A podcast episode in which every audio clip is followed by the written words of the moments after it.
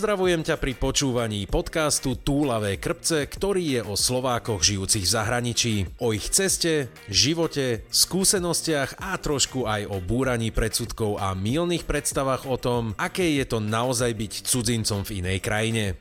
Ja sa volám Miro Cibula a v každom dieli sa budem rozprávať s jednou Slovenkou alebo jedným Slovákom o ich osobnej púti. Upozornenie. Rozhovory sú autentické, nefiltrované a môžu obsahovať expresívne výrazy.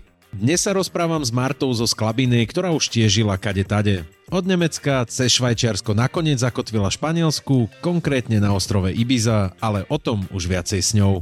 Ahoj Marta, veľmi pekne ti ďakujem za prijatie mojej pozvanky na tento rozhovor. Ja ďakujem za pozvanie. Kedykoľvek aj na budúce. No prosím ťa, ty už teraz, áno, kvôli aktuálnej situácii, aktuálne teda nie si, ale v podstate aj si na Ibize. Jednou nohou by sme mohli povedať. Som na Ibize a druhou si setkám na Malorke, áno. Skrývam sa. Áno. Vyčkávam. Ale teraz vlastne s tebou nahrávam z Malorky. Asi tak. Prosím ťa, ako vyzerá proces rozmýšľania človeka, keď chce ísť žiť na Ibizu. Bolo to u teba nejaké cieľené rozhodnutie, že si vedela, že chcem ísť na Ibizu a pracovala si na to, alebo teda k tomuto cieľu, alebo proste život, život ťa tam zaviedol. Chceš to bez servítky a úplne úprimne? Prosím ťa, toto je 100% diskrétne, 18+. Plus, Môj vien. Bez servítky, bez toho, aby sme robili reklamu nejakej televíznej relácii. Môj vien. Nie, naozaj, tak ako to cítiš, hmm. je, to, je to od 18+. Plus. No, tak ako ja v mojich 23, 23 rokoch som eh, pracovala vo Švajčiarsku kde v horách, hej, na zimnú sezónu som tam bola a tam som sa zalúbila do jedného Nemca, do Matiasa. E, ďakujem Matias za to, že si ma takto podvedome doviedol až na Ibizu. Ja som sa do neho zalúbila, veci nedopadli dobre a ja som sa nachádzala v Švajčiarsku, respektíve v Nemecku a rozmýšľala som nad tým, ako zmiznúť čo najďalej a začať nový život. Začala som posielať uh, životopisy a poslala som tri Jeden bol do Prahy. Nepýtaj sa prečo. Chcela som byť blízko rodiny, do Prahy. Druhý bol do Číny, kde moja mamka reagovala, že ako ty ako, už naozaj nevieš čo so sebou. A tretí bol na Malorku, prosím mm-hmm. pekne, so spoločnosťou TUI, s cestovkou. A tam som sa prihlásila na, ako sa to volá, delegátku? Áno, cestovnú delegátku. A oni ma teda vzali, volali mi, a povedali, že je tu taký jeden malý háčik, páčiš sa nám, tvoj profil pasuje, môžeš začať od 1. apríla, ale my nemáme miesto na Malorke. Čo si myslíš o Ibize? A ja vtedy, že nič, ale OK. Prečo nie? Takže moja cesta na Ibizu bola úplne spontánna. Ja som teda predtým o Ibize, nie že nepočula, jasné, že každý počul o Ibize, ale nevyhľadávala som ju nejak cieľene a dostala som sa tam úplnou náhodou. Čiže ja som sa chcela pratať zo Švajčiarska, z Nemecka a nejak si tak akože vyčistiť hlavu. No a čistím si ju asi doteraz, lebo som tu zostala 8 rokov, takže v podstate to bolo veľmi spontánne a necielené. Takže ja som mm-hmm. chcela ísť na Malorku a z Malorky mi povedali, že máme plný tým, tak chod na Ibizu. No a tak som aj išla. Bez toho, aby som tam niekoho poznala a bez toho, aby som vedela, čo ma čaká. Presne to som sa chcel ďalšie opýtať, ale tým pádom si to aj viac menej už povedala, že či si šla do toho sama alebo s niekým. E, je to dosť veľký krok, hlavne, teda teraz nechcem nejako vraviť, že ženy by niečo nezvládali, čo muži, ale predsa len si myslím, že pre ženu je to odvážnejší krok ísť sam, sama. Mm-hmm a hlavne do nejakej krajiny, kde ani nikoho nepoznáš a ešte teda na ostrov. Absolútne nikoho, ani ti tam, ani si, ani si vlastne z tej spoločnosti, cez ktorú ťa prijali e, vlastne mm-hmm. cez to TUI. E, mala si tam nejaké kontaktné osoby vôbec tam na mieste, alebo mm-hmm. čisto len, že prídeš tam a tu máš nejakú remote, teraz v tejto dobe aktuálne, mm-hmm. nadriadenú, nadriadeného. No predstav si, akom stave citovom rozpoložení som musela byť, keď mi to celé bolo jedno, že tam nikoho nepoznám. Čiže ja som tak ako v svojej hlave len rozmýšľala nad tým, že chcem začať od znovu a chcem úplne, že vypadnúť od všetkého a chcem zmeniť prostredie a hlavne som chcela ísť zo zimy do tepla. Mm. Čiže nie, nepoznala som tam nikoho. Z centrály z TUI mi volali raz a to mi volali z Malorky. Čiže ja som nepoznala ani nikoho na Ibize od nich. Mala som dátum, kedy sa mám predstaviť v kancelárii, odozdať svoje dokumenty a ja to pamätám doteraz, 13. marca som letela, pred teda 8 rokmi na Ibizu. 13. marca a myslím, že nejakého 15. som mala ísť do ofisu. A teda bolo to také zaujímavé obdobie, pretože na jednej strane je to také ako dobrodružstvo, lebo začínaš s čistým štítom, prezentuješ sa tak, ako chceš sa prezentovať, nemáš žiadne nejaké nezaplatené účty a vykročíš do niečoho nového. Na druhej strane, ako vravíš ty, bolo to taká zaujímavá odozva aj v rámci mojich priateľov, známych, rodiny, že Ibiza a prečo Ibiza? A vieš, keď to ani sám nevieš odpovedať, že prečo Ibiza, tak to bolo také Taká sa dosť bála samozrejme, lebo vieš no, Ibiza, veď ťa tam zabijú. Alebo... Asi, to, asi to dvíhalo nejedno obočie. Áno, bolo povedal. to také, že prečo Ibiza. A ja som teda nevedela, prečo Ibiza. Teraz by som ti to zodpovedala z milión dôvodov, prečo Ibiza, a, a, lebo proste Ibiza je top. Ale a predtým som tam naozaj išla s tým, že tak uvidíme. No. Mm-hmm. A mhm. nepoznala som tam teda nikoho, našla som si ubytko na Facebooku, to bolo tiež také dobrodružstvo, okay. lebo začala som pozerať tie skupiny rezidentov, že um, byty a izby a jedno s druhým, keďže tá firma mi neposkytovala ubytovanie, čo normálne, myslím, že teraz viaceré tie, tie firmy, keď naberajú uchádzačov, tak práve, že to ubytko mm-hmm. poskytujú, pretože to ubytovanie je naozaj drahé. Tu im dala vyšší plat, tým, že som si mala hľadať tú bytko sama. Oni mi síce povedali, že pomôžeme ti, neboj, tuto sú aj iní ľudia, ktorí akože uh, budú hľadať a, a to sa skamarátiš a to si nájdete a tak. Aj tak bolo, akože tak sa to aj stalo. Potom som bývala um, skoro 5 rokov, 4, 4 asi, s jednou Nemkou zo Susy.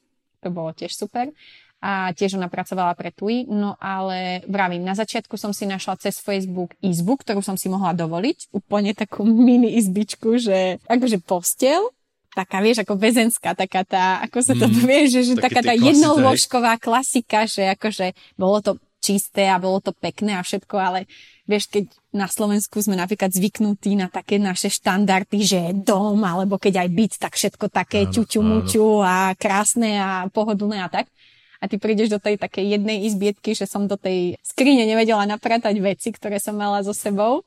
Mala som tam taký ten, vieš, prepotopný ten, ten televízor, taký ten z roku 50, ale bol, bol a šiel. Jasné, to je základ. Áno, a taký ako malý stoliček a, a teda tá izba bola cenovo dostupná, preto som tam šla. Myslím, že to bolo mhm. nejakých 400 eur za túto izbičku na mesiac, čo je akože super cena na Ibizu. Ako vlastne vyzeral celý ten proces toho hľadania, keď vravíš, že cez Facebook si si hľadala, sú tam vôbec, alebo teda, no tak realitky tam určite budú a niečo podobné, ale ako vyzerá taký proces hľadania ubytovania na Ibize? Máš veľa ponúk, alebo je to naozaj takto obmedzené, ako vravíš, keď ešte aj spomína, že je to aj dosť drahé? Ako toto si predstav, že bolo 8 rokov dozadu, takže tie ceny samozrejme ďalej stúpajú. Takže za izbu na sezónu platíš v nejakej dobrej lokalite možno 600-700 eur. Hovoríme o izbe. Ako, keď ideš iba na sezónu. Ako tam ten, ten, ten fakt o Ibize je ten, že keď tam žiješ celý rok, tak si nájdeš ubytovanie, ktoré stojí menej a platíš o 12 mesiacov. Keď tam žiješ 6 mesiacov, tak ako keby si im doplácal to, keď tie ich byty Jasné. stoja prázdne v zime, čo ja zase na druhej strane chápem, lebo naozaj, že v zime tie byty sú potom bez ľudí a tí ľudia, ktorých vlastnia, tak ich nevedia prenajať, čiže oni si takto chcú ako keby nadrobiť. Ale pre niekoho, kto tam príde nový a kto nemá až toľko peňazí, je to ako dosť veľká pálka platiť na to, no, aké sú tam platy, lebo platy sú španielské. Trošku vyššie ako, španielsk, ako, ako španielsko pevnina, ale nie je to Švajčiarsko a nie je to Nemecko. To, ale ja zase tie byty sa s kamarátkou e, smejeme, že je to taký mníchov, hej, na, na byty. Takže mníchov na byty, ale platovo si, ja neviem. Znie to ako fakt veľmi dobrodružná kombinácia, by som povedal, tieto dve skutočnosti. Áno, akože na začiatku to bolo také zvláštne, lebo keď som si tie byty pozerala a tie izby, išla som zo Švajcu, takže som mala takú nejakú svoju náplasť a mohla som si tak dovoliť, nie že neuvažovať až tak nad tým, ale až tak ma to teda trápilo, ale vedela som, že si môžem tú izbu dovoliť a že nemusím teda pozerať na to, že ja neviem, neviem to zaplatiť a tak. Ja poviem úprimne, ja som na začiatku zarábala 1300 eur, ako nerobila som delegátku, ale robila som na letisku, keď prídu turisti zo Švajčarska a z Nemecka, tak som ich privítavala tou vlajkou, vieš, že tuj, halo, liebe Gäste, schönen guten Morgen, wohin vybírajte. Už som si predstavoval ako v piatom elemente, keď som videl, keď prichádzali na tú loď a že si im tie vence tam kvačkala, vieš, no, no ale OK, ja. tak vlajočku tiež beriem. No, vlajočka, áno, a som ich tak usadzala do autobusov v podstate, vieš, prišiel nejaký let, že ja neviem, Hamburg, alebo Mníchov, alebo Düsseldorf, alebo hocičo. A ja som ich teda usadila do ich autobusov. Vy 77, vy 153, ty tam, tam, tam, hej. A tak som ich tam musela akože naložiť a keď som ich ako naložila, tak oni už išli do svojich uh, hotelov. No a v podstate za toto som dostala mesačne 1300. Hovorím tu semu preto, lebo si zober, že platíš 1300 a na ubytko v takejto izbe um, vtedy to bolo 400. Ale story pokračuje ďalej. V tej izbe som mohla zostať len mesiac. Pretože, akože tá izba bola super, prenajímala ju moja teraz kamoška, jedna z najlepších kamošiek. Zostali sme, bolo to prvý človek, ktorého som najviac stretla a ktorý ma tak očaril a tak si zobral pod ochranné krídla, že v podstate, ja som jej bola svedok na svadbe, viedla som ju na jej rozvod. akože všetko som s ňou, všetko okay. s ňou, všetko s ňou prežívam, hej. No a v podstate sme kamorašky doteraz a tým pádom ďakujem Bohu a všetkým anilom tam hore, že som mala fakt strašné šťastie. Lebo prišla som na to ubytko cez ten Facebook, hej, bolo to celé také, že páne Bože, veď ich nepoznáš, ako sa tam pôjdeš ubytovať. Lenže v tom momente pred tými 8 rokmi ja som nevedela, kde inde mám hľadať. Čiže v podstate tá agentúra mi povedala, že pozeraj si na internete. No, a ja som si pozerala na internete a jediné, čo mi vyhadzovalo, boli tieto Facebook izby. No. A ona mi bola veľmi sympatická, je ináč Rumunka a jej frajer je Argentínčan. No a teda frajer, potom manžel, teraz už bývalý, ale stále kamarát. Takže. Výborné, výborné. Super komoška. No a v podstate ona ako mi otvorila dvere, tak my sme si sadli, začali sa rozprávať a toto bol človek, ktorý ma viedol prvou tou sezónou, musím povedať, bez ktorého by som nemala vybavené papiere, ako som mala, bez ktorého by som asi nenašla to ďalšie ubytko, bez ktorého by som asi nemala tých kamarátov, ktorých mám a tak ďalej a tak ďalej. Takže Ramone vďačím za veľmi veľa, lebo naozaj je to o šťastie a je to o ľuďoch a ja som to šťastie mala. Musím povedať, že na internete, keď si hľadáš, tak ako nájdeš veľa vecí, ale nie je to nejak popísané štýlom, že by si sa v tom super vyznal. Aspoň to nebolo pred tými 8 rokmi. Ja som tam ne, nenašla nejakú konkrétnu cestu, že a teraz musíš toto a potom si ideš vybaviť tamto a potom už si za vodou. Ako bolo to naozaj také, že prišla som tam s jedným papierom v ruke a to bolo takéto povolenie na prácu. No to som sa ťa chcel ináč aj opýtať, že ako to vyzerá sa vlastne tam presunúť a celé toto, lebo ja by som si to predstavoval tak, že je to v rámci Európskej únie, takže juchaj dá, prídeš čau vybavené, ale teraz tu spomína, že nejaké papiere Môžeš, povolenia ale potom veci trvajú dlhšie. Čo som spravila ja? Zaregistrovala som sa na ambasáde španielskej na Slovensku v Bratislave a povedala, že chcem pracovať v Španielsku, toto je moja predzmluva a potrebujem to číslo, no sa to volá NIE, to ti zostáva na celý život a v podstate je to také identifikačné číslo ako teba, pracovníka, aby si potom legálne mohol pracovať v tom Španielsku. Mm. V Španielsku ako celkovo. A nie len na Ibize, ale ako v celej krajine. S tým, že to potrebuješ na všetko možné. Potrebuješ to v banke, potrebuješ to... Je to v podstate ako taký občiansky nejaká obdoba nášho rodného čísla alebo niečo podobného. Niečo také, áno. Len pre zahraničných, pre cudzincov, hej. No a vtedy sa to dalo ešte vybaviť na Slovensku. Neviem, ako je to teraz, ale predtým sa to dalo vybaviť pred tým, ako si prišiel do krajiny. Takže ja som si potom išla do Bratislavy, zaplatila som nejakých 18 ečiek za nejaký kolok. Ten pán bol veľmi vtipný na tej ambasáde, poznamenal, že a čo vyslečná na ostrove hriechu. A ja okay. taká, že ostrove hriechu. OK, tak som tak Super. ako zneistila, že fajne, dobre, no tak nevadí, tak ja viem, že idem pracovať ako delegátka. To je presne to, čo chce počuť mladá, atraktívna žena, keď sa chystá, kde si ešte sama na... Čo vy na ostrove, ostrove hriechu? Ostrove hriechu, no tak ako okay. nič. No. Ale dostala som číselko a s týmto číselkom som prišla do, na Ibizu. No a vlastne tá moja kamoška Ramona už teraz, uh, alebo teda vtedy v tom momente ma zobrala v jeden pekný deň a povodila po všetkých úradoch. Pretože ty okrem toho identifikačného čísla, toho cudzinca, potrebuješ aj uh, ako keby poistné číslo, Seguridad Social, ako keby, že, no myslím, že to poisťovné, poistné. Ináč sa mi budú všetci Slováci smieť, keď toto budú počuť, ale neviem tie slovíčka dobre už po Prosím slovensky. Ťa, Úplne normálne. Niečo, niečo ako, no číslo poistenca. Áno, číslo poistenca. No, takže to si musíš í, e, ísť vybaviť, to tiež dostaneš a zostáva ti na celý život. To je akože ďalší taký step. Potom si musíš otvoriť konto, aby ti dávali výplatu. Um, oni to všetko riešia cez konta, lenže to konto sa dá vyba- vybaviť len so zmluvou pracovnou. Čiže to som zase robila s tou predzmluvou. No a v podstate s týmito troma papierikmi, že konto, mm, to je poistenie a tento povolenie na prácu, mi oni už vedeli spraviť zmluvu. Čiže tieto tri stepy som musela spraviť predtým, bez akejkoľvek španielčiny. Takže um, bolo to, ako vravím, bez Ramony by sa vtedy asi ani listok nepohol, lebo ako ona to so mnou vybavila ako ako išli sme ako hurikán, jedna ofisina za druhou. Všetci, že páne Bože, ty to ešte nemáš, veď to budeš čakať a to bude hento a to bude toto. A naozaj, že vďaka nej to bolo za jeden deň, všetky papiere a ja som na ten ďalší mohla ísť do ofisu a oni mi spravili zmluvu. Tento priebeh je ale neštandardný priebeh, by som povedala. Taký šťastkársky, lebo keď si takéto veci vybavuješ sám, a nevieš po španielsky, tak samozrejme to dlhšie trvá. Lebo Pravda. nevieš kam, uh, nevieš do ktorého ofisu, predpokladám, že nemáš ešte ani trvalé bydlisko, lebo trvalé bydlisko na Ibize mm, je taká trošku science fiction. Ja ako som tam 8 rokov, ale každého pol roka bývam niekde inde.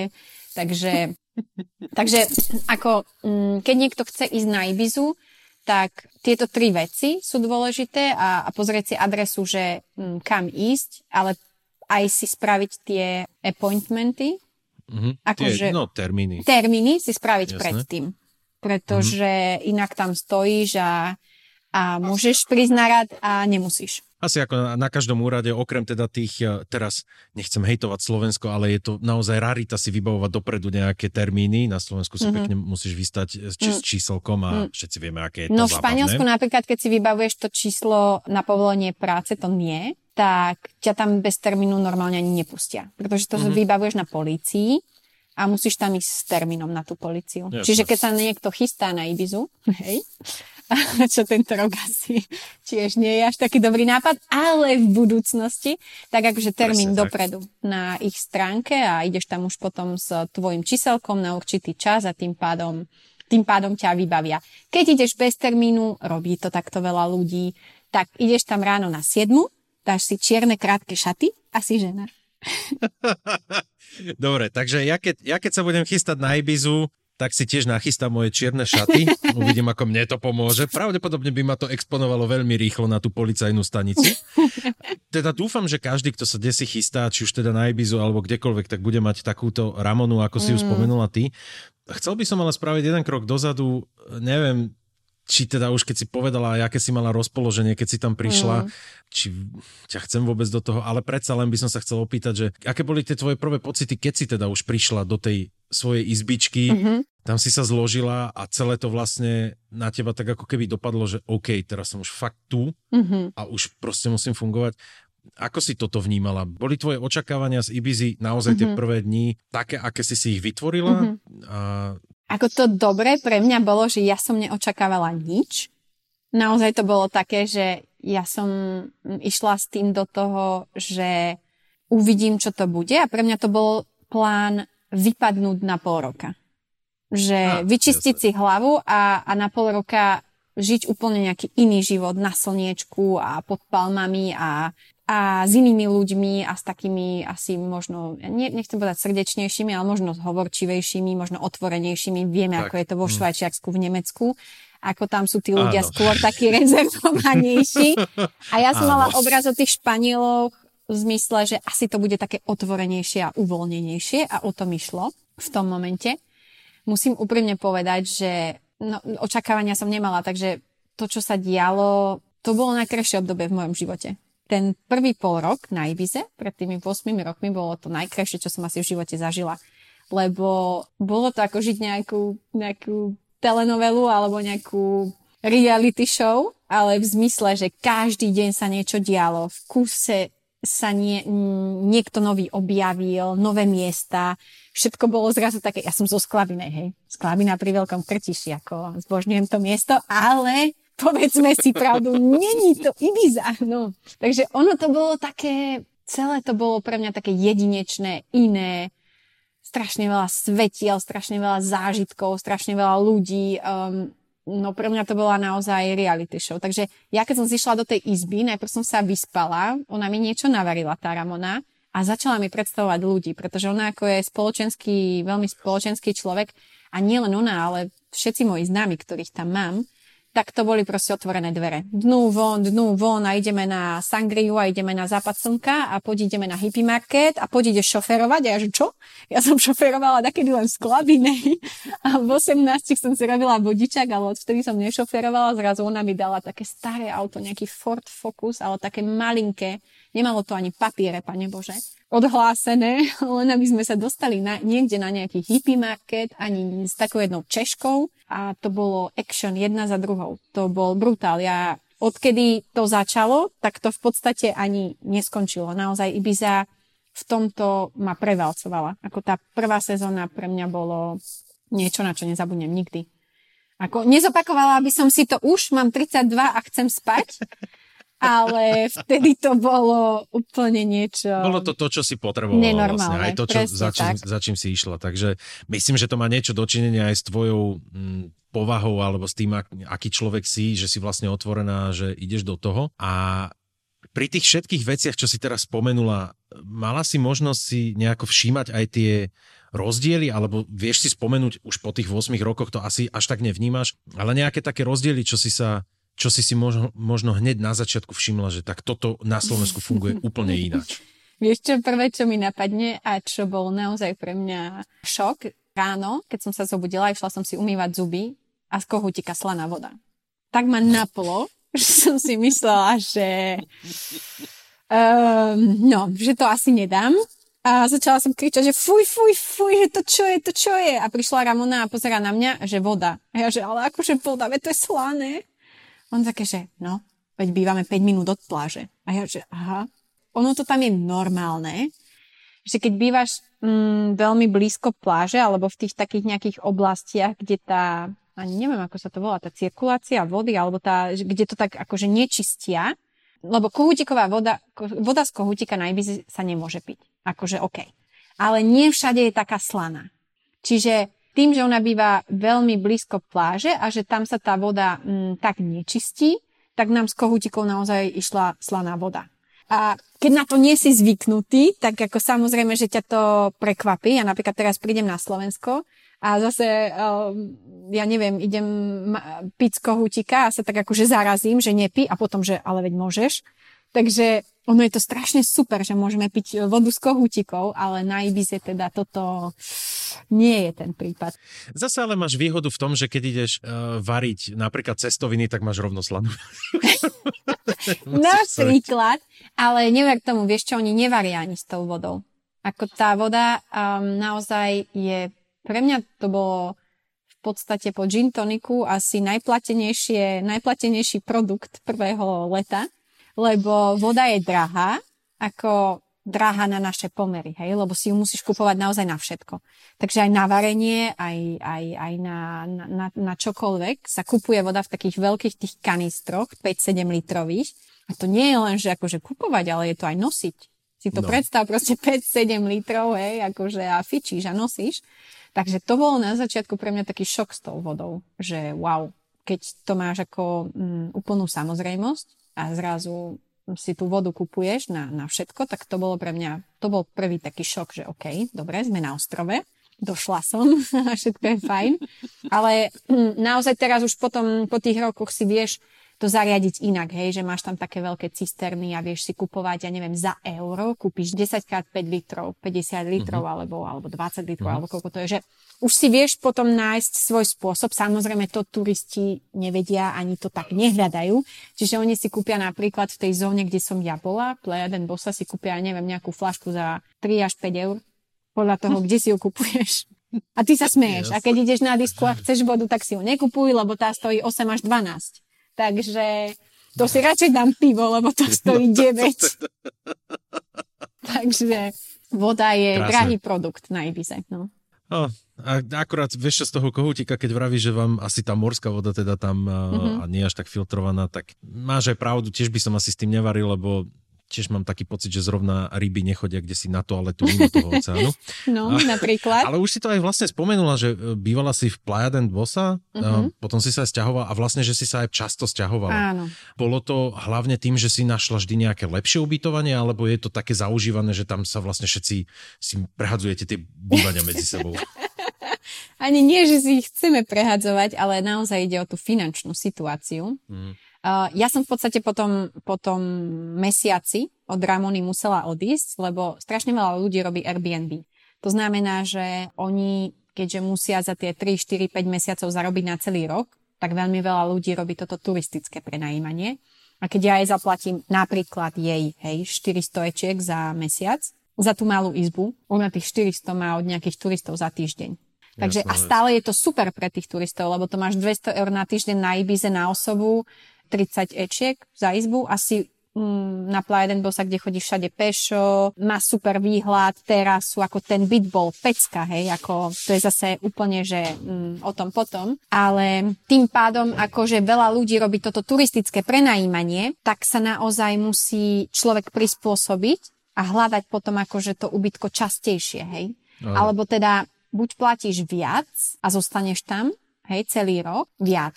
Ako ja som napríklad bola v jednom byte aj rok a platila som za také mini štúdio, ktoré malo 30 metrov štvorcových, čo asi je niekde taká normálna izba slovenská. Asi tak. Áno, tak tam som platila 800 ečiek na mesiac. 800 ečiek a celý rok. Takže si zober, že 9,6. A ešte som tam nemala elektrinu a ešte som tam nemala internet. Čiže si zober, že 10 litrov za rok vyhodíš na ubytko a žiješ v takej izbe, povedzme. Mm-hmm. Ale sám, hej? Lebo ako byť single Ale... na Ibize má veľa nevýhod a jednou z nich je bývať sám. Alebo teda, keď si potom niekoho nasťahuješ, že kamoška, kamoš a tak, tak jasné, že je to super, ale človek tiež dospieje do takého veku, že sa mu páči bývať sám, alebo chce Áno. mať to svoje také ticho pohodlie. Hlavne, keď už máš taký nejaký iný job, kde potrebuješ mať kľud. Takže ja som si prešla od Ramony každý pol rok nejakým miestom a tam mám veľa kamošov, čo sa mi smejú, že idem jak ciganka, povedzme to na rovinu. Hej, kočujem z jedného, z jedného miesta na druhé, ale skôr to bolo o tom, že som sa vždy tak snažila k tomu môjmu platu a jobu primerane si nájsť e, byt a neš, nešlo mi tak ani o moje pohodlie, ale mi išlo o to, aby som to ekonomicky nejak akože zvládla a aby mi to proste vydalo, ako aby mi se, sedeli tie účty. No jasná vec. Ako však to je asi to najdôležitejšie, čo si mnoho mladších ľudí neuvedomuje, že treba skákať iba do výšky svojho hmm, príjmu hmm. a naozaj sa niekedy možno aj uskromniť. A to som teda veľmi rád, že ty si to zvládla. A také rozdiely, čo si ešte napríklad videla, dobre, pri tomto sťahovaní to je jeden dosť taký veľký rozdiel, pretože je. kde si sa sťahovať, to tiež hlavne, nie je len tak. Keď ti poviem, že prvú tú sezónu, potom ako som odišla od Ramony, tak som bývala v izbe, kde som si prenajímala polku postele. Ako sa dá prenajímať polka postele? No, to sa dá, keď žiješ na Ibize. Okay. Takže ja som si prenajímala polku postele s mojou kamoškou Susi a v tom dome, ktorý, akože, v ktorom sme žili, boli ďalšie tri izby a žili tam ďalšie akože ľudia, mali sme spoločnú kuchyňu, krásnu terasu, bol to úplne akože že zlatý domček, hej, akože my sme sa tam cítili dobre. Ale predstav si, že za tú polku postele som ja v tej dobe platila 450 ečiek. Čiže za tú jednu izbu, ako bola väčšia, hej, ako, ja neviem, no väčšia, možno 25 mm. metrov štvorcových. si tak. Ale, takže my sme zo Suzy si ju prenajímali za 900 ečiek. V tom čase, pred 8 rokmi. Um, teraz by vás zaujímalo naozaj to predajbať polky postele, lebo už som počul aj v Bratislave situáciu, kde traja ľudia napríklad bývajú v jednej izbe s tým, mm-hmm. že robia na smenové práce, alebo teda na smenovú, mm-hmm. na smeny a že v tej posteli vlastne permanentne niekto spí. Mm-hmm. Mali ste to teda tak, že si ležala bokom každá na polke posteli, alebo ste si museli načasovať, že OK, ja teraz spím a ty vypadni stade, hej? Nie, my sme mali našťastie, ako ona pracovala tiež pre TUI, To bola tá mm. sezóna z TUI, prvú sezónu, takže sme mali aj rovnaké časy, aj sme mali rovnaké návyky, rovnaké párty, rovnaké dospávačky, takže uh, to fungovalo veľmi fajn, takže to, to, to nebol problém tým pádom akože tak e, bokom jedna a bokom druhá, ale ako veľmi príjemne. Suzy je veľmi pekná baba, takže mne to v podstate vyhovovalo. OK, kam to tu zachádzame, počúvaj. takže, takže to bolo super. A to bolo v podstate také naše prvé ubytko, hej, ako preto chcem aj to tak počiaknúť, lebo veľa ľudí si myslí, že prídem na Ibizu a mám ten akože duplex a výhľad a ok, keď dáš trojku, tak máš, hej, možno takých 3000 alebo čo, ale ako veľmi málo ľudí si to môže mm, dovoliť prvú sezónu a veľa ľudí akože sníva o tom, alebo to vidí tak, že je to úplne easy a všetko sa tam bliští a všetko je krásne, ako áno je, ale treba sa tam dostať. Takže um, ja tú prvú sezónu, ako hovorím, polka postele, potom druhú sezónu sme bývali v takom štúdiu, kde sme mali už oddelené postele. To bolo oh, akože už pozor na krok. To. A mali sme výhľad na more. Ešte nebodaj povedať, že každá ste mali svoju vlastnú kevku. yes! druhú sezónu wow. až, až druhú sezónu. Takže to bolo také, ale bola to taká zóna trošku, že sme sa báli po desiatej výsť, takže tiež to malo akože svoje ne- nedostatky báli výjsť, lebo na čo sa budeme hrať, akože Ibiza je známa tým, že drogy a ja neviem, party Počkaj, a... vážne? Píšem si. Dobre. Nevedel si, že? No, niečo som ťa dnes znova naučila. Uh, má, máme aj nejaké menu, nejaké ceny? ceny? no len uh, my sme bývali v takom jednom bloku, kde bývalo veľa drogových dílerov. Tak by som to no. povedala. Čiže ako my sme boli v bezpečí, lebo v podstate sme boli susedia, takže sme sa normálne zdravili a tak, ale ako bol to taký blok, kde to ubytovanie bolo síce lacnejšie, čiže ako bol to OK uh, byt, ale tiež sme tam vydržali len mm-hmm. jednu sezónu. No a v podstate tú ďalšiu sme bývali v takom peknom byte, ale oproti Spaceu. Neviem, či ti to vraví niečo. Space, to nie, je taký... Nie, to myslím, že to bol najstarší klub na Ibize, ktorý je známy tým, že tam rezi- e, bol rezident Karol Cox. Taký veľký, farebný, super chlap, akože um, legenda Ibizy, akože Karol Cox je, myslím, že, myslím, že teraz som videla na Netflixe, že spravili taký film o DJ-och a on tam je také za hviezdu, hej. No tak bývali sme, to je jedno, hej, Karol Cox. A bývali sme oproti tomuto Spaceu a Space je známy tým, že sú tam party do 6. do 7. do 8. ráno. To znie ako ideálne miesto, kde mať oproti tomu bývanie. Presne tak, k tomu mierim. Že síce, keď sme si to začali, keď sme si to akože prenajímali, tak sme tam prišli v apríli. V apríli mm. ticho, ah. chápeš? Lebo klub otvorí v júni. Prídeš tam a že cena celkom OK, mm, super. Chlapík vraví, máte dvojité okná, neviem čo, a super, nebudeme počuť hluk z ulice a tak. Že prečo mi to vysvetľuje, ale tak OK, tak asi vie prečo. No a potom v júni sme prišli na to, že prečo to nebolo až také drahé.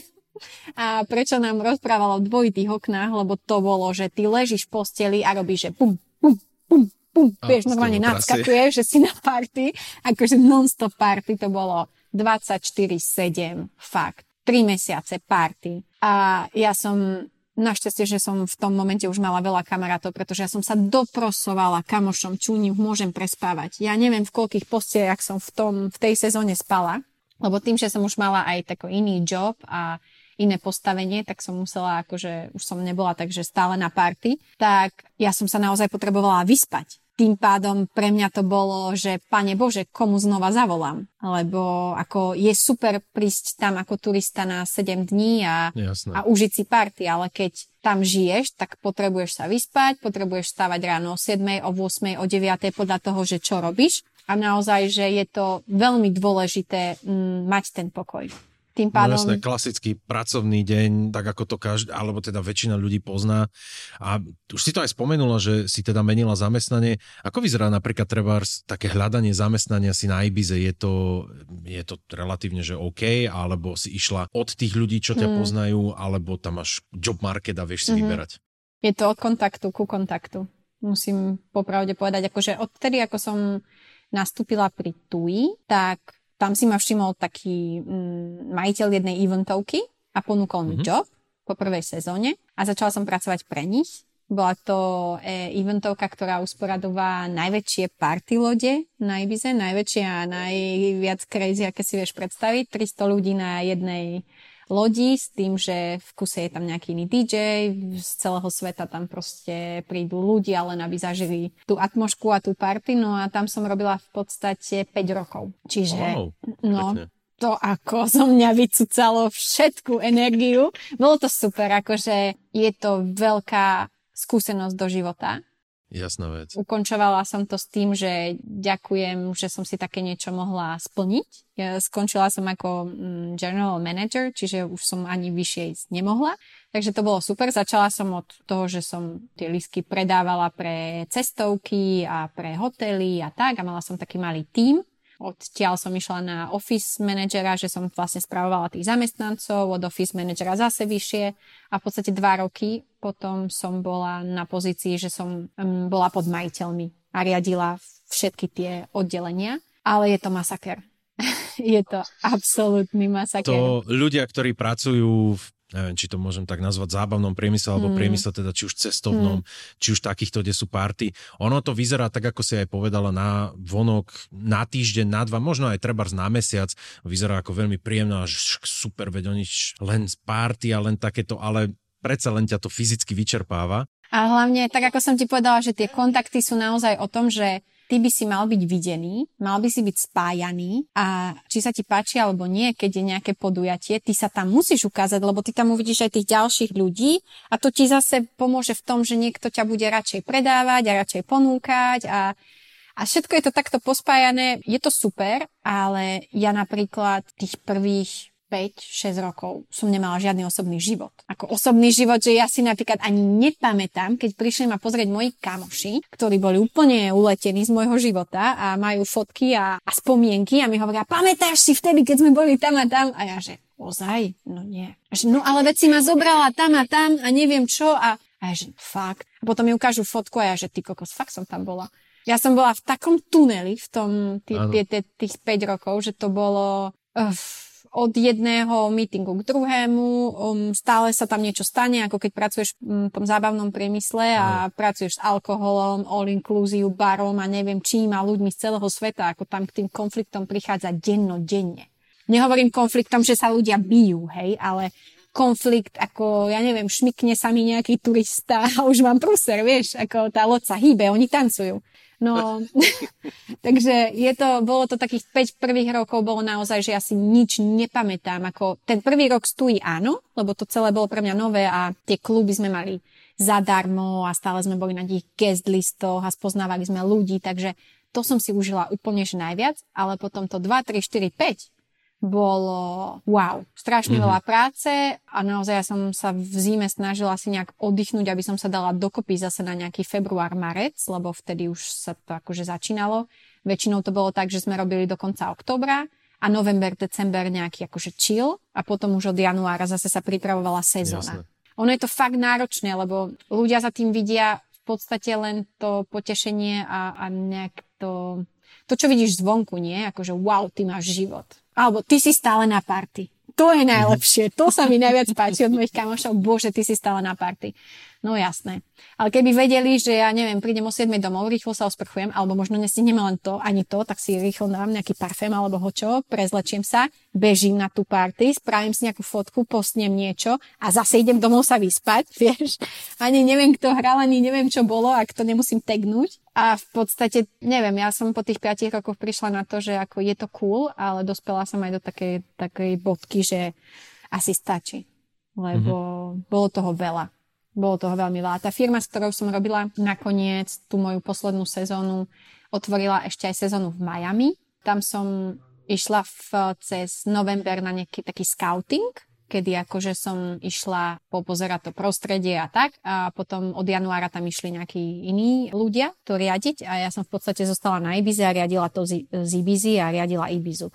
Čiže to bola taká aj tá posledná sezóna, kedy nebol oddych ani v zime a myslím, že to bola taká aj posledná kvapka že wow. Že to ťa už, to ťa už o tom presvedčilo, že Lebo okay, hlavne to bolo aj také, že vieš, Amerika a Európa časy, Čiže my, keď sme tu končili, oni začínali a ty musíš byť stále na telefóne. Čiže ja už som bola v takom vytržení, že som samú seba nespoznávala. Vieš, že som išla naozaj nepozorne aj do takých každodenných situácií, že som sa sama seba bála, že pane Bože, že už stačí, lebo mm-hmm. ty ani mm-hmm. nespíš pokojne, lebo vieš, že oni tam teraz majú event a vieš, že ty si za to z časti zodpovedný a aj keď tam nie si na mieste, ale ten mobil máš zapnutý, keď sa Áno. niečo stane. Takže to bolo náročné. No a potom to, po tomto roku som v podstate povedala, že ďakujem veľmi pekne. Ja som najviac happy, že som s vami mohla toto prežiť. Doteraz s nimi nejakým spôsobom spolupracujem. To bude vždy moja srdcovka. Ocean Beat bude vždy pre mňa, že zmenil môj život, ten zamest- to zamestnanie. Mm-hmm ale úplne sa nachádzam už v inej fáze v mojom živote, že chcem mať osobný život, nechcem zostať single na, na, na single s mačkou, nevidím sa, hej, ako nevidím sa tam a myslím, že by to tam akože spelo, hej, len mm. s tou prácou. Ale to je skvelé, že si prišla k takémuto poznaniu, lebo veľa, mnohým ľuďom to chýba, dokonca, alebo prípadne sa to stane skôr také, že práve v 40, práve v 50 si uvedomia, že takúto fázu svojho života nemali a ešte si chcú vtedy užiť a to zvykne dopadnúť tiež e, všelijako. Ale už keď si sa teda takto vraví, že si si našla nejaký iný druh zamestnania, už si sa, mm-hmm. nechcem povedať, že usadila alebo ukľudnila, ale tak trošku spomalila. Mm-hmm. Všímala si si nejako že či ťa, nazvem to domorodci, mm-hmm. keď ťa stretávali častejšie treba v obchodoch, v reštauráciách v rôznych na úradoch alebo podobne. Bolo to naozaj tak, ako si spomínala, že boli všetci otvorení a veselí a hurá, hurá, alebo sa na teba aj pozreli niekedy tak, že hm, táto cudzinka tu niečo. Vieš čo, Ibiza je úplne iný rozmer, čo sa týka ľudí, pretože tam sú všetci cudzinci, podľa mňa. Mm-hmm. Ako celé to moje okolie, ktoré ja stretávam, alebo s tými ľuďmi, ktorými sa ja stýkam, alebo v takom okolí, ktorom žijem, sú všetci cudzinci. Od Polky, Češky, Španiela, Nemca, Rakúšana, hoci čo. Ako naozaj, mm-hmm. tam nájdeš takú paletu tých národností, že nikto sa tam nejakým spôsobom nevyvyšuje alebo nejakým spôsobom sa necíti, že uh, vieš čo, ty sem nepatríš. Akože nikdy za tých 8 rokov som nemala nejaký pocit, že by som tam nepatrila, alebo že by sa na mňa niekto nejak čudne mm. pozeral. A poznám aj ľudí, ktorí ako sú z Ibizy, hej, poznám ich dvoch, ale, ale poznám, hej, povedzme si. Pozri, o dvoch viacej ako ja. Takže... No, takže, ale sú to úplne super ľudia. Ako, jasné, že idú také fámy, že vieš, takí tí domorodí ľudia, ako tí, tí ibisčania, toho pôvodu z Ibizy, že, ktorí žijú tak nejak akože v horách a v takomto úplne mimo turizmu, lebo tak ako sú dve oblasti veľmi turistické a party oblasti, to je tá Playa del Bosa a to San Antonio. A je potom sever toho ostrova, kde naozaj sú malé dedinky, je to tam krásne zelené, úplne čisté pláže, úplne iný život a tam žijú tí ľudia, ktorí ďal pochádzajú, ako tí sa stránia od toho všetkého rambacamba, hej, čo je tam dole. No a poznám aj tých ľudí a áno, sú uzatvorenejší, strážia si to svoje.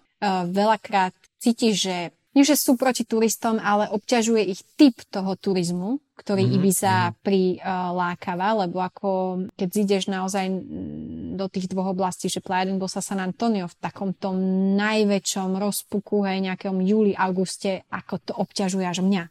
Mm, ako, dobre, teraz znova sme v extréme, kedy to nemáme a všetkým to chýba, hej, lebo treba si uvedomiť, že tá Ibiza mm, naozaj láka tou party, DJmi a, a takouto odviazanosťou a slobodou a môžeme im dať tomu aj ten protiklad tých plážičiek a všetkému tomu. Ale ja myslím, že ten celok, že môžeš mať aj to, aj to, to robí veľmi zaujímavým a atraktívnym pre tých ľudí. Tým pádom naozaj tí ľudia mm, sú dobrosrdeční, sú, sú svojskí. Povedala by som, že sú svojskí v zmysle, že no majú svoj jazyk napríklad, ako mm, nie som v oblasti ako Barcelona, kde katalánci bojujú za to, aby sa rozprávalo katalánčinou a podobné, ako to tam ja nezažívam. Ale áno, na úradoch sa hovorí po katalánsky, hej, a ako je veľa ľudí, ktorí ti dá pocítiť, že vieš čo, ty to nerozumieš, ale mm, nemala som ja osobnú skúsenosť s tým. Nie je ich väčšina. Asi. Nie,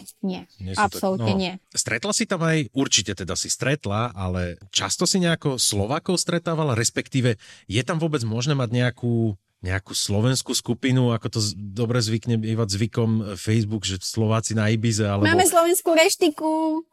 Nemyslíš vážne? Áno, jasné. Týmto zdravím Beu, majiteľku. A, skrytá reklama. Áno, skrytá reklama. A teda ja som v tej slovenskej komunite na Ibize prišla úplne náhodou, zase cez tú Ramonu, kedy mi ona predstavila moju kamošku Taty, od tej taty som potom spoznávala akože ďalších Slovákov. I sú tam Slováci, máme skupiny, či už e, Slovácia Češi na Ibize, alebo Slovácia Češi v Španielsku, akože e, fičia obe skupiny. Slovákov tam nie je veľa, ale mm, by som povedala, že tých málo, čo tam je, tak spolu veľmi držia. Ako naozaj, že je to taká komunita, že sa stretávame a robíme si nedelné obedy a raz čo robí svoje skvelé bábovky, ktoré mi strašne chýbajú pijeme spolu kávu, ideme spolu na pláž, ako mm, stretávam sa mm, s mojimi kamošmi Slovákmi a je to veľmi super skupinka ľudí. Takže aj toto je pre mňa vec, ktorá mi momentálne veľmi chýba, tým, že som na Malorke a nie som na Ibize. Mm. Ale máme svoje WhatsApp skupinky, kde sa akože každý deň updateujeme a smejeme a tak. A, a naozaj, že to veľmi pomôže, keď uh, si vonku a máš taký záchvat, že chcel by som segedícky guláš a vieš, že môžeš ísť k tej baby a dáš si ho tam, vieš. Alebo ja neviem, že máš strašnú chuť, lebo ja neviem, lokše, kačka, vieš, a kapusta a všetko. A... Čo aj týmto segedinským gulašom sme spravili, hádam, e, radosť všetkým, všetkým fanúšikom stránky Zomri, ktorí počúvajú, lebo Segedin musí byť.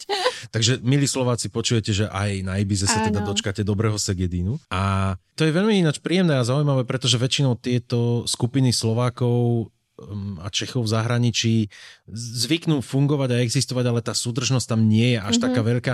Ale na Ibize si viem predstaviť, že to môže byť ovplyvnené aj tým, že viac menej ste asi všetci robili v tom ist, v, tej istej oblasti. Mm, alebo... Aj priemysle, aj oblasti, aj je to veľmi malý ostrov. Ako, Áno. vieš, prdneš si a vedia to hore hneď.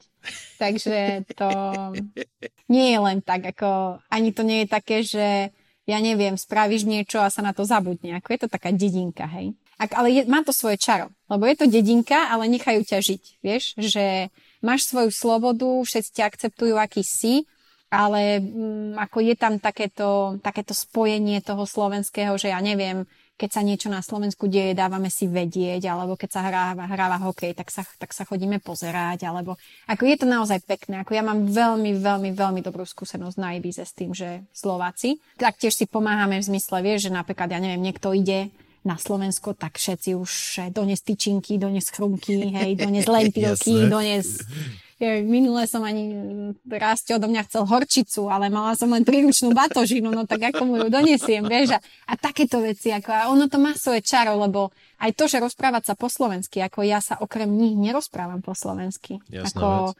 Nie je to vôbec počuť. No, ďakujem. Moja mamina síce vraví, že hovorím ako maďarka, ale tak, no. Ale. V podstate tým pádom je to naozaj veľmi pekné, že sa takto stretávame a že máme takúto skupinku Slovákov. Ako nie je veľká, ale je to cool. Bez debaty. No a takáto skupinka Slovákov, ktorá žije na Ibize, čo je väčšinou dovolenková destinácia Slovákov žijúcich na Slovensku, alebo teda ľudí žijúcich kdekoľvek na pevnine. Kam chodievate vy na dovolenku? Predpokladám, že asi sa na neodubí... neodubí... Jasné, že Čiže... hej, na Slovensko. No kam by sme chodili? Čiže presne takto to máte. Díš, aj teda, to je pekný odkaz, že aj na Slovensku sa dá spraviť pekná dovolenka mm-hmm. a dá sa aj tam fungovať, čo si mnoho ľudí niekedy ani neuvedomuje. Mm-hmm. A Dobre, to by sme mali tých Slovakov, ale čo takí napríklad tí domorodci, tí Ibišťania, ako z tých severných dedín, oni zlezú potom dole do uh, Playa de Bosa alebo do San Antonia a tam oslavujú, alebo tiež kam si cestujú úplne inam? No ono, by som povedala, že tie staršie generácie, tak oni veľmi ani buď necestujú, alebo cestujú na pevninu. Vieš, že podporujú t- t- svoj, t- t- ten svoj španielský turizmus, také tie staršie generácie. A takí tí mladší, by som povedala, že skôr tak internacionálne, vieš, že Ázia a Bali a, a ja neviem, Tajsko a takéto veci.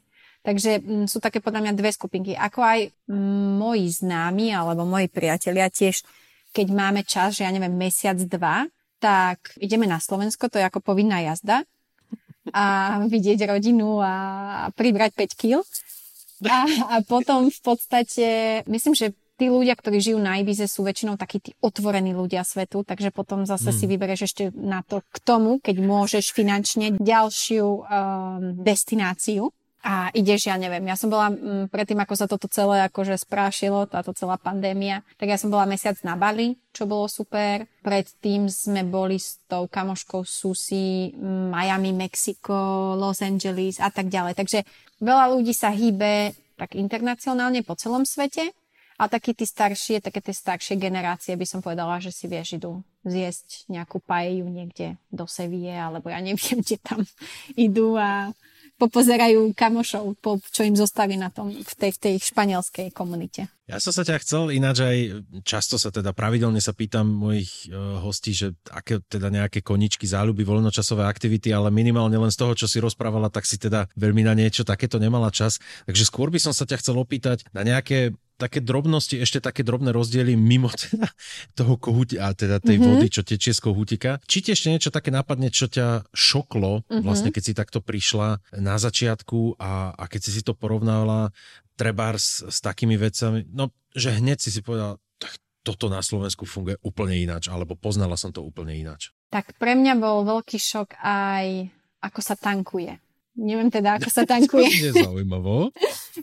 tak Tankuje sa prosím pekne tak, že ty najprv zaplatíš, povieš na ktorom si stĺpku, stĺpiku a potom ti to tam načapujú a ty to natankuješ. Mm-hmm. Ja som ako teda pošila asi ja neviem koľko minút pred autom, lebo som len šťukala a proste mi to tam nešlo a ja, že čo robím zle, tak som sa preparkovala, vieš, ako nie som síce blondinka, ale tak ako tiež som bola z toho vyhúkaná, že ako čo mám robiť, nie je to tam ani písané. To by asi každý. Nepís, no, nepísané, ako nepovedia ti, že najprv zaplať, len proste ty na to máš prísť. Tak ja som potom preparkovala, že stĺpik asi nefunguje, no tak som to tam a oni sa na mňa kúkali, že čo tam dorábam až kým mi niekto povedal, že najprv musím ich zaplatiť a potom idem tankovať. Takže neviem, či toto poznáš to z nejakej inej krajiny, lebo ja ako som z tohto vieš, bola sú, úplne mimo. Sú možnosti, kde vieš si to akože tak, že odomknúť dopredu, že zaplatíš v princípe, ale skôr na ten štýl, že chcem iba za 20 eur natankovať, Aha, okay. aby som to neprekročil. Uh-huh. Ale no ja predpokladám, že... Lebo Akože rozumel by som to, že by to bolo ako kvázi nejaký, nejaká ochrana voči tomu, že by tam niekto ako natankoval a ušiel, ale neviem, kde by zrovna z Ibizy ušiel. Ale vieš čo, ani nie, že ušiel. Podľa mňa, keď si haj na niečom, ty aj zabudneš. Podľa mňa vieš, to... že môže sa ti stať, že ti ujde. Vidíš, práve preto tak, asi toto možno Tak ja neviem, ako, čo je ten dôvod, ale ja som z tohto bola teda tiež mimo. A samozrejme z tej takej španielskej mentality, ako Uh, hovorím, ja som väčšinou pôsobila v takomto nemeckom kruhu, mm-hmm. ale tá moja, ten môj posledný job bol teda v španielskej firme a teda robila som zástupkyňu riaditeľa v hoteli, teda v troch hoteloch. V podstate taká tá mentalita, že vieš čo, spravíme to zajtra. Alebo od Nemcov, vieš, kedy prídeš, ja, genau, sofort, bla bla. A ty prídeš niekde a že, maňana, vale, vieš, a ešte úsmev a že proste, že ako čo riešiš? Veď môžeme aj zajtra a keď nie zajtra, tak zajtra mi tiež povie, že manena. A, a toto bol pre mňa tiež taký šok, hej, že z, takéto, z takého toho presného, štrukturovaného, naplánovaného a takého takého studeného, vieš, mm-hmm. ideš do takého, že a tak nevadí, a tak zase spravíme zajtra, a tak sme strátili, a tak sme rozbili, a tak sme neviem čo, a, a tak sa pokazilo, a tak tečie voda a tak neviem, tak tam niekoho pošlem. A nikto tu nie je, no tak vydržia a vieš, že OK. No to hlavne pri, pri činnosti, ktorú si vykonávala, že si organizovala nejaké no, zájazdy. No musela také tak, oh, to si vôbec...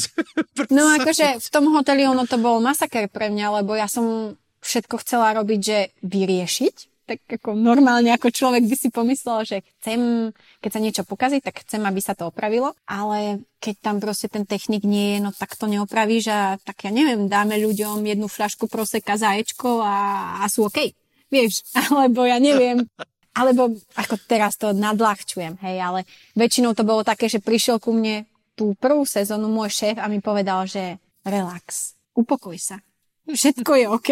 A ja ale nie je. Veď tu je milión vecí, ktoré nie sú OK. A on z toho bol, že ale to je OK, že to nie je OK. Že to je okay. že, Skvelý prístup. Wow, to bol, ale vieš čo, um, aj vďaka nemu som sa naučila prioritizovať veci. Vieš, že, že nie všetko vždy sa dá vyriešiť a nie všetko vždy si musíš brať k srdcu, že je to moja vina, lebo ja som veľakrát si to tak brala, že okay, ja som to nevyriešila, ja som za to mm-hmm. zodpovedná, hej. Ale je veľa vecí, ktoré v tom momente nevieš spraviť a keď sa ideš teraz trápiť na tým deň a nespať noc, tak tiež ti to nepomôže k tomu, keď to vyriešiť nevieš. A, a tak proste som nejak za tú sezónu sa tiež tak naučila, že vieš čo, tak nevadí, no tak nám potieklo celé prvé poschodie, no tak budeme dávať ľudí na druhé. vieš, alebo ja neviem, mm, bazén, ja neviem, čo sa stalo, no tak sa nebudú kúpať. Dáme dneska, že dneska sa nekúpu a vyčistíme. Mm-hmm. Vieš, a brať to tak, že nerúca sa svet. Oni sú v tomto veľkí majstri a machri a ako nie vždy je to na škodu. Ako jasné, že takéto, mm. že mhm. maňana a nikdy sa to nespraví, tak to nie je cool. Ale na druhej strane majú šťastnejší život. Podľa mňa. To definití, definitívne, minimálne, že sa s tebou rozprávam, tak uh, si všímam, že fakt usmiatá, fakt spokojná s tým. A tá, to také nastavenie, že ráno, ráno múdrejšie večera mm. nemusí byť zlé a naozaj nájsť niečo medzi tým, ako sme my zvyknutí, že to musí byť teraz a keď sa to nestane, tak presne tak, ako si, presne si to ináč veľmi pekne povedala, že si všetko berieme tak osobne, mm-hmm. že my sme za to zodpovední a už sme z toho zničení a nešťastní. Takže možno práve aj pre takého niekoho, ako som ja, by toto bola dobrá škola tam prísť, lebo len čo si rozprávala o tom, tak mi behal mráz po chrbte, kde ja všetko musím mať pekne mm-hmm. nastavené. A... Tak si vieš predstaviť, ako som sa cítila v tú prvú sezónu. Ako za mnou chodili zamestnanci, že si OK. A ja, že ja som OK, ale ako toto nemôže tak byť. Oh, a donášali mi čajky na ukľudnenie, alebo ja neviem čo, že proste ty sa upokoj, že a čo sme spravili, vieš? A ja, že bože. A nevadí, Jedno ako... presíčko a cigaretka za druhou by u mňa išla. Ale ako teraz to už berem tiež inak. Ako, tiež to berem tak, že vždy sa snažiť spraviť to najlepšie, čo sa dá. A keď sa to nedá, tak sa to nedá. Tak sa pokúsiš zase nejaký iný deň, alebo sa pokúsiš nejakou inou cestou, ale nebrať si to už tak, že sa zrúti svet, lebo svet sa nezrúti. Či bude bazén jeden deň zatvorený, alebo nám niečo potešie, no tak tá komunikácia je dôležitá, mm-hmm. že to tým ľuďom Presne. potom vysvetlíš a Niektorí to pochopia, niektorí to nepochopia, ale aj tí, čo to nepochopili, odídu. Takže... Našťastie. Našťastie Takto ešte takmer na záver by som sa ťa chcel opýtať, keby si mala niekomu dať nejaké, nejaké odporúčanie alebo nejaký, nejaký suvenír alebo dačo mimo takých tých klasických turistických. Čo by bolo napríklad niečo, čím je Ibiza známa, ale medzi takými, nazvime to skoro až znalcami, či mm-hmm. už mhm. treba, ja neviem, nejaké, nejaké víno, že sa tam špeciálne robí, alebo sviečky, alebo niečo podobné. Má by za niečo takéto, čo nie je možno až tak turistické známe, ale s čím by si vedela presvedčiť nejakých znalcov, či už Španielov, alebo ľudí, čo poznajú tú oblasť, že aha, OK, tak vieme, že sa, vidím, vidíme, že sa vyznáš. No, tak určite by som im darovala sol.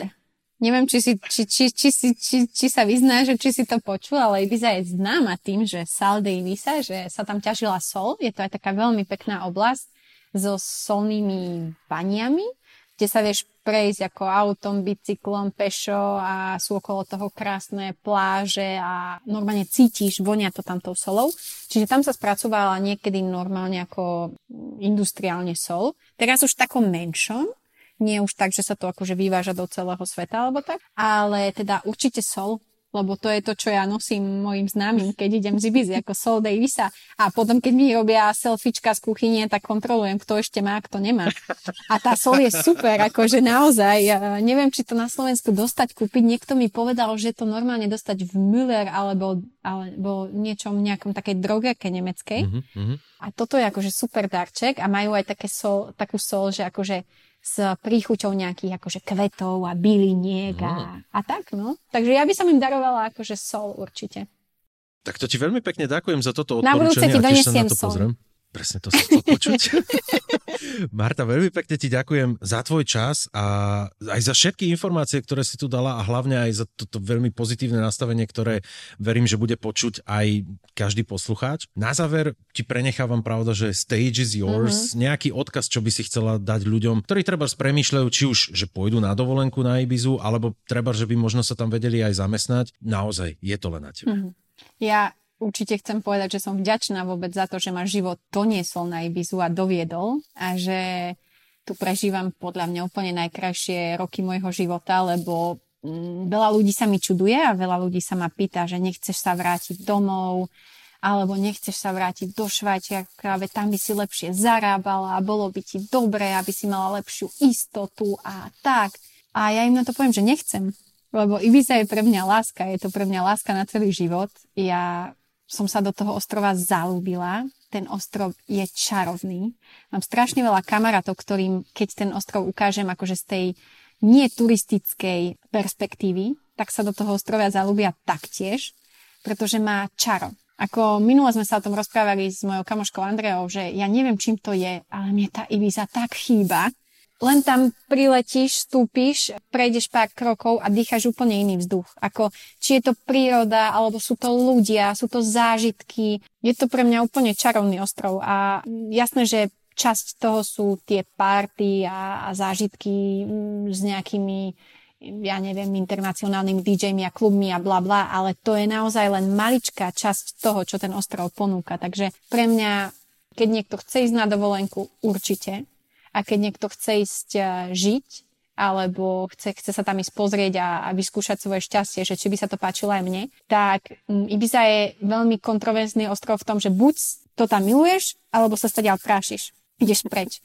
Takže ja, ja to tam milujem a, a každopádne neviem, kde moje kroky budú smerovať ďalej, lebo uh, je situácia, aká je. Ten ostrov mm. je turistický, mm. to znamená, že momentálne všetci trpíme. A mne je to veľmi ľúto, lebo um, ja som po tých 8 do, rokoch ako keby stratila domov.